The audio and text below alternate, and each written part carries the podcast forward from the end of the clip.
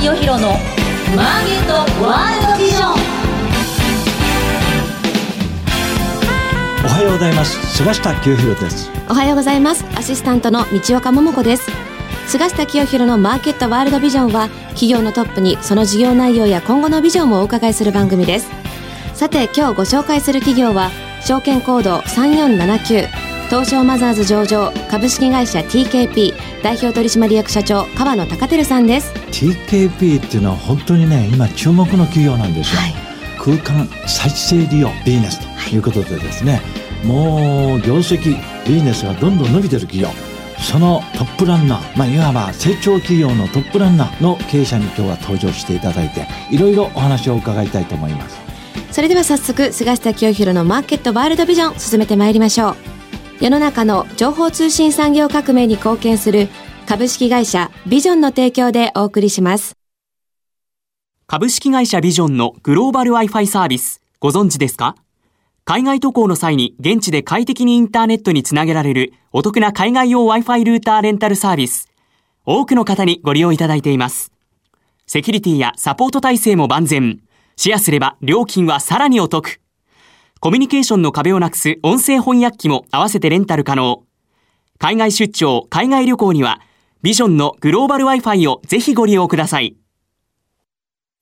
ウォッチザカンパニー事業内容、業績や今後の展望について伺っていきます。改めまして本日のゲストは、証券コード3479、東証マザーズ上場、株式会社 TKP 代表取締役社長、川野孝輝さんです。よろしくお願いします。よろしくお願いします。よ川野社長今日よろしくお願いしますろしくお願いしまあ、ます。道子さんね、私あの TKP という会社がもう上場された時から注目してたんですよ。改めてですね、TKP っていう会社はどんな事業をやっているのか、このお仕事の内容からお話しいただけますか？はい、TKP はもともとはですね、取り壊しの決まっているビルをええ使ってないのがもったいないから、ええこのもったいないところを時間貸しの貸し会議室にしたというところから始まってるんです。ああ、なるほど。で私があの今まであのインターネットの証券会社とかインターネット銀行を設立に携わってきたという経験がありまして、はい。でそれで当時えー会社を作った13年前に、ええ。まず自分でホームページを作ってですね、まあ、企業向けにインターネットで集客をしてえーそして、えー貸し会議室を時間貸しで貸したというところが多分当時は斬新だったというところでそれがスタートの初めの一歩になります。なる。ほどね。全く新しいね、アイデア、斬新な事業モデルだったんですね。ここなんですよ。虎ノ門が実は。あ、ここ。そうなんですそですね。虎ノ門と六本木とこの辺りですね、ん。がもう発祥の地なんですよ。ああ、そう。ですね。もうこの虎ノ門新橋六本木あたりをもう空きビルをですね雑居ビルをもう、とにかく変え TKP に変えていったっていうのがまず最初の始まりだったんですね。ですのでもう最初はエレベーターがないところとかですね、エレベーターがないけど4階とかですね、はい。で地下1階のスペースとかあとまあ屋上の上に掘ったて小屋みたいなのありますよね、はいそういった部屋ももう全てですね。空いたスペースは全部会議室にすると。いうところからこう貪欲にスペースを探し回ったというもう当時のことを思い出すと。そういう記憶ですね。これは道子さんね、何のコストもいらないですよ。うーん。ええ空いてるスペースを探すだけですもん。そう。もうドン・キホーテに行ってですね六本木の、え一脚800円の,、ええ。あのパイプ椅子を買ってですね、もうそれをもう車のトランクに押し込んでですね それをですね持って行ってあの会議室を作ってましたんで。なるほど。ね本当手作業ですね。手作業です本当に。だから空いてる空間と会議室を使いたい人をマッチングしたわけですよ。そのインターネットっていうのが新しかったんですか？はい。やっぱりとにかくあの企業の場合はですねやっぱりどこか、まあ、エージェントといいますか代理店が入っていたりとかですね、はいはい。あとまあ自社でまああの会議室を持ってるってペースのケースも多いんですけども、はい。やはりですねその30名ぐらいまでの会議室なら自社で持つのはすごく合理的だと思うんですけど、ええ。30名を超えてきますと、ん。やっぱりなかなか例えば100名200名の会議室っていうのは月に1回か2回しか使わないんですね。まあそれを自社で持っくと持っててるっていうのはねコストも家賃はい。もすごい高いし、そうですね。ねえそれでももう1週間のうち12回しか使わないんじゃねもったいないし。そうですね。そうなん。そこはやっぱ盲点があったんですね。そう。でそこでやっぱり今まではそういった代理店とか電話帳とかで見てですね、ええ。会議室予約してたわけですけど、ええ。そこにインターネットっていうのが出てきましたんで、はいはい。これ個人向けにインターネットがあの盛んに行われてましたんで、ええ。これ企業向けに B2B 向けに応用したらいいんじゃないかと当時は思いまして、ええ。とにかくもうインターネットでしかえー集客しないと決めたんですねええ。しかもこのビジネスで良かったことは当初ですね、こう、予約したら3日以内に振り込んでくださいと。振り込んだら本予約ですよっていうふうにしたんです。ああ、なるほあのおど。金がね、もう毎金でどんどん入ってくるんですよ。うん、先でに先で入ってくる。うんしかも取り壊しの決まっているビルを借りているので、ええ賃貸契約ではないので、ええ前払い家賃じゃないんですよレン。レンタル契約なんで、なるほど。後払いうん。入金は先で、先でえー払うのは後という。うん。これがやっぱりあの現金が溜まっていったんですね。でまさにいいですね。はい雪だるま式に大きくなっていったのは、そこがポイントなんですね。なるほど。まあそういうことであっという間にですね、はい。業績が今拡大してるんですが、はい。まずはその貸し室が仕事の中心だと思うんですが、はい。今何室ぐらいこのお利用できるようになってるんですか、えー1950室、えーで席数で言いますと14万席をあの持っております。でこれ実はあの日本だけではなくてですね、はい海外あのニューヨークも含めて6カ国、7都市にも展開してるんです。なるほど。今アジアにも展開されてるんですか？はい、アジアにも展開してます。でこれは一応この2000室が4000室あるいは将来1万室になるとこういう展望ですか？そうですね。あのまだまだその先はえーもうあの未開拓地がいっぱいありますので、アジアもそうなんですけどまだあのほとんどまあ日本なんですね。ええ。で東京がやっぱり今かなり多いですから、はい。で今日本で今10万坪のあの会議室を TKP は展開してるんですけれども、はい東京だけで見てもですねそのオフィススペースって言いますのは今4037万坪あるんですね。すごいですね。まだマーケットでかいんですね。4037万坪あってですね、ええまあその家賃相当額だけでも12兆円ぐらいの家賃を年間で払ってるんですよ、ええ企業さんは。まあそのうちのまあ会議室の分、いや10%だとしてもですね、ええ東京だけでもまだ1兆2000億円のマーケットがあると。こういうふうに思っておりまして、んまだ我々のあのまあ10万坪っていうのはまだまだもうひよっこというかひよっこにもなってないと、思ってましてこのマーケットはかなり大きくなるなと思ってます。まだ始まったばっかりって感じですね。すねはいまあ、これだけのですね可能性のあるビジネスということになるとですね、えー競合会社が出てきてですね、同じような発想で仕事をするような人が出てくると思うんですが、その辺はいかがですか？御社の競争力っていうのは。そうですね。やっぱり今まであのいろんな競合がこの13年間で出てきたような消えっていうのはありったんですけども、はい。これもうぶっちぎりとにかく我々あの独走して走っておりますので、まあそれがもう参入障壁だというふうに思っております。その強さは何なんですか？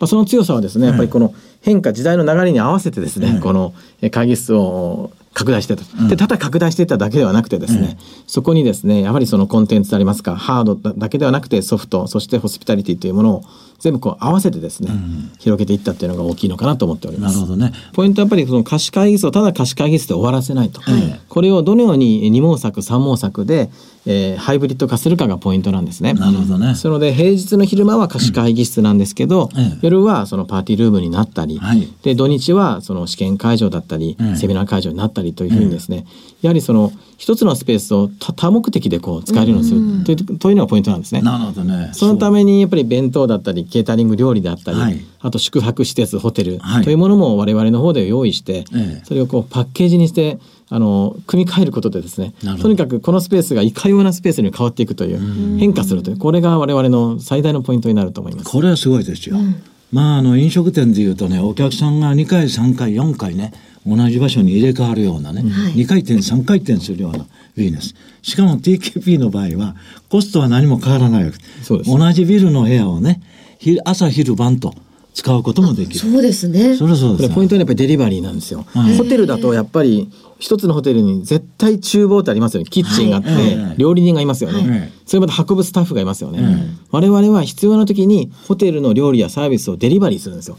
その会議が終わったらホテルスタッフが行ってですね、料理を運んで、そして黒服も連れていくんですね。んなのであの本当にもう固定費が変動費になっていくというところアウトソーシングですもんね。そうですねんまあね今のお話をお伺いするとねやっぱりこの川名社長の発想がね、まあ効率経営っていうかね非常に効率がいいと。無駄がないですよね無駄がない。ということなのでおそらくね足元の業績今後の業績の見通しも相当いいんじゃないかと思いますが、えー最近の業績をちょっと社長からお話しいただけますか？はい、えー平成30年2月期えーの通期決算は、えー売上286億8900万円。これは前期比プラス30.5%です、はい。で経常利益は32億円。これはプラス25.4%になります、はい。また今期えー平成31年2月期の通期決算予想に関しましては売上345億5000万円。経常利益37億2900万円を予想しております。いやーね、道子さん、この数字すごいですよ。びっくりですね。我々の世界であの成長企業っていうとね、えー毎年15%から20%ぐらいのこの成長、売上経常利益、えーというのが定義なんですけども、もうまさに TKP はあ成長企業、ぴったりですね。えーこの平成30年もお売上もあ経常利益もですね、えー軽々と20%を上回る、まあ、売上に至っては30%ということですね。で今期も非常に、えー業績が伸びている、はい。えーということでですね。まあこのやっぱり業績が極めていいっていうのは、えーまあ、事業の柱の貸し会議室のビジネスが伸びてんだと思いますがやっぱり貸し会議室の数が伸びてるのが一番インパクトが大きいんですか？そうですね。あの、まあ、実は数は6%しか伸びてないんですあね。6%しか伸びてはい、ない、なのでやっぱりそのその周辺含めたですねやっぱはいり顧客単価といいますか、お客様の単価が上がってきて、ええ稼働率が上がってきているっていうのが一番大きいかなというふうに思ってます。なるほど。それでその稼働率が上がるのに先ほどおっしゃったねあのいろんな付属のサービスを展開されていくと。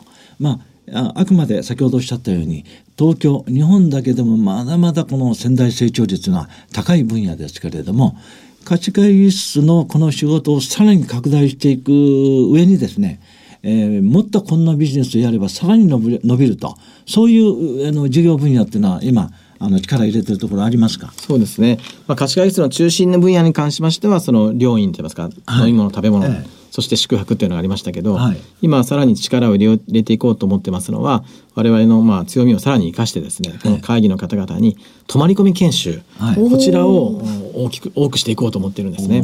でやっぱりアメリカとかヨーロッパではやはりそのアウトサイトミーティング、はいはい。まあこういったですね、あのリリゾート施設にですね行って研修をするというのがまあ基本的に当たり前に行われてるんですね。えで日本でもかつてはですねその保養所があったり研修施設がはいはい。自社で持ってたりしてたんですけども、ええ。今はなかなかそういうの持ってないとはい。いうことになってますので、私どもやっぱりそのその地方のですねこのリゾートの旅館とか、はいはい。ホテルとか、ええ。あと企業がもともと持ってた保養所保養所研修施設をもう一回再生して生まれ変わらせようと、うん。そこにはですね平日はその企業のあ泊まり込み研修宿泊研修のニーズを取り込んで、ええ。そして週末は個人のリゾートホテルもしくは旅館としてええ。再生しようという、旅館やホテルですらもですねこのハイブリッドでうん。生かそうというところに今チャレンジしてる。んですねすごいフル活用ですね。そうですね。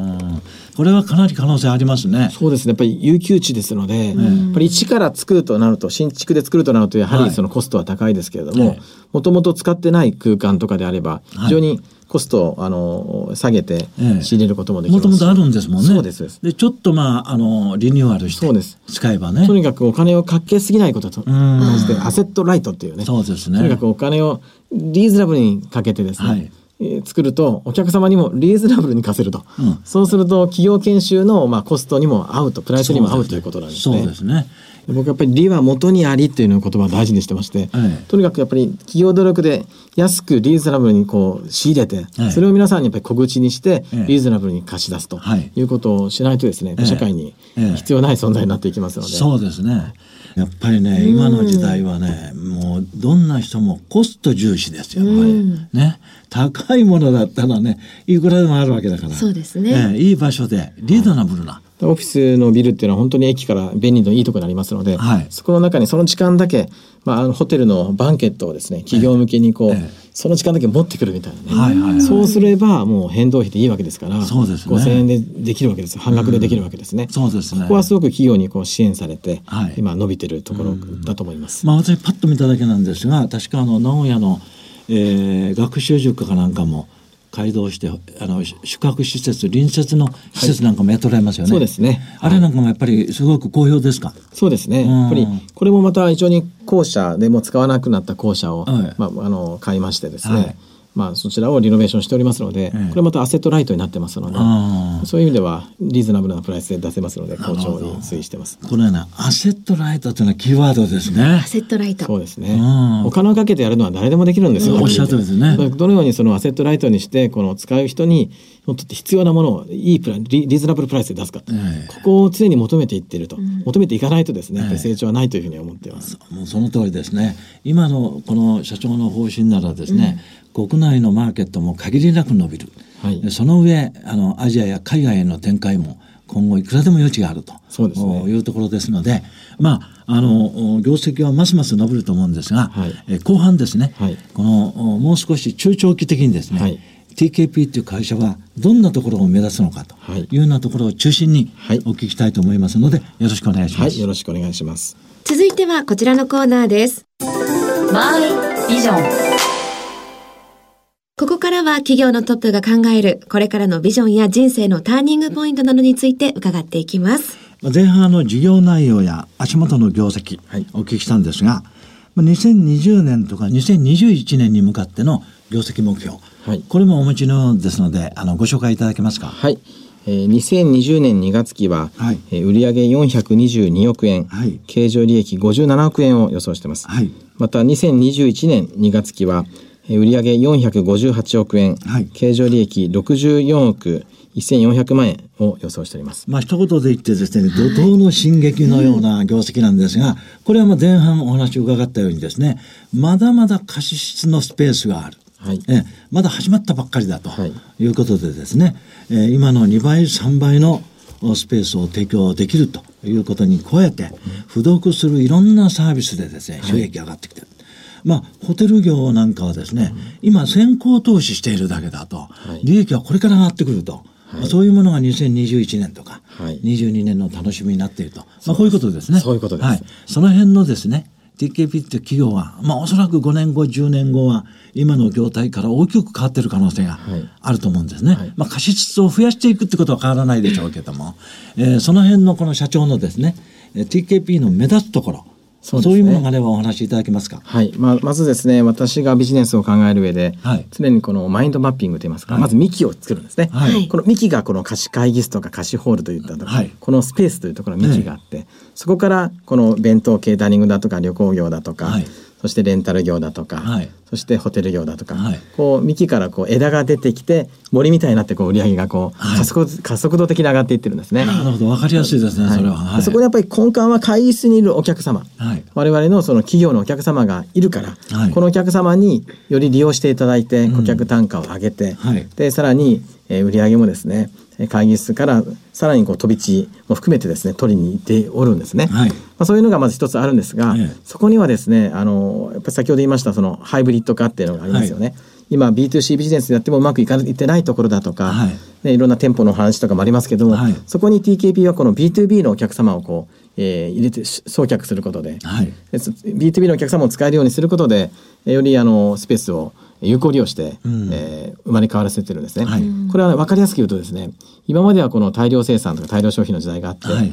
そして、えーまたこのアップルのように新しいマーケットを作るって世界はあるんですけども、はい。僕が目指しているのは循環型経済なんですね。はい。ででそれは普通今までは動脈、まあ、人間の体で言いますとこの動脈ですね、はい。血液は動脈に行ってまた静脈に戻って心臓でまた動脈に戻るんですけど、はいはい。静脈に行ったらもう栄光整数で水になったですね。こういった業界とかあのそういったものをですねもう一度 TKP はですねデトックスして、まあ、心臓部になってですね、もう一回こう動脈に戻すといった、まあ、再生型再生。再生型循環型プラットフォーム。このビジネスをですね TKP は提供することでこれを日本そして世界で提供することであのこの事業をですねもっと大きくしていけるんじゃないかなというふうに思っていますね。なるほどね。まあ前半おっしゃったですね、地方のこのお使われていない施設をね、はい。えーアセットライトで、はい。えー活用していくと、はい。これまさに今ね、あの静脈で止まってるのをもう一回元気にすると、そういうビジネスの具体例ですよね。そうです。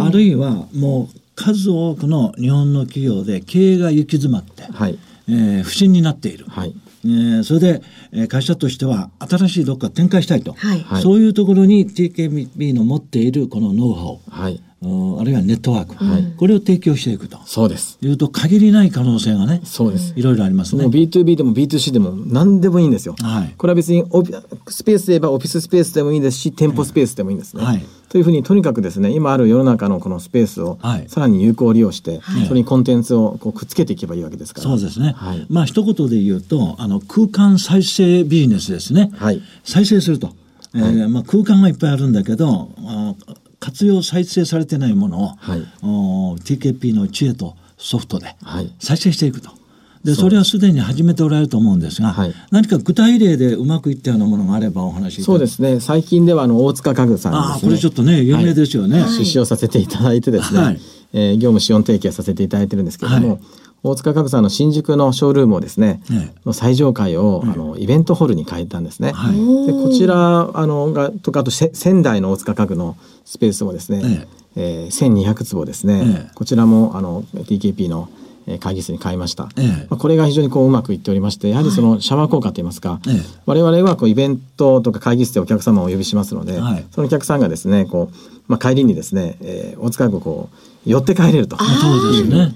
だからもう大塚家具だけのその集客に加えてですね我々の B2B のお客様も、えー、B2B のお客様も人間ですから個人ですから、実はこれは B2C に変わるんですね、はいはいこれもハイブリッドに変わるんですねなるほどねだから会議が終わった瞬間に個人に変わりますんでそれはそうですね。その方々に、ねそうです。そこに大塚家具のソファーで休憩したりできるスペースを作ってあげたりとかですね、そうすると我々休憩スペース作らなくてもいいんですよ。そうですね。店舗が休憩スペースになるっていうところで、これまで一石二鳥と。でこういう具体的な例が、もう今後もますますね、いろいろ出てくる。はい。で大企業ってものすごいいいところに施設持ってるんですよね。そうですね。でそれがね、年に何回かのパーティーにしか使わないと。B2C のシェアリングってエコノミーってよく言われてますけど、僕はこの本物はやっぱり B2B のシェアリングエコノミーだと思ってるんですね。こう規模が違いますからね。違いますねははい。そこでやっぱりあの一つの大きなビジネスができると思ってますし、ええ私実はピーター・ドラッカーのですね、あのこの言葉がすごく好きでして、それは社会の問題の解決を事業上の機会に転換することによって、ええ社会の要請に応え同時に利益にすることが企業の機能であると、はいこの言葉がすごく好きでしてですねいや、もうこの言葉通りの事業を今、彼女たちやっておられますよそうですね。なるほどね。ぜひ社長今後、世界の TKP にはい、なっていただきたいと思います。はい今日は本当にご多忙の中、本当にありがとうございました。ありがとうございましたありがとうございました。本日のゲストは、証券コード3479、東証マザーズ上場、株式会社 TKP 代表取締役社長、川野隆照さんでした。株式会社ビジョンは企業のための総合支援サイトビジョンビジネスマーケットビマケをオープンしました。会社を始めたい、商品を PR したい、業務を拡大したいなどビジネスに関する様々なニーズ、お悩みにお答えするサイトです。セミナー情報や起業家インタビュー、お役立ち情報など盛りだくさん。今後サービス内容はさらに充実していきます。気になるあなたはカタカナのビマケで今すぐ検索。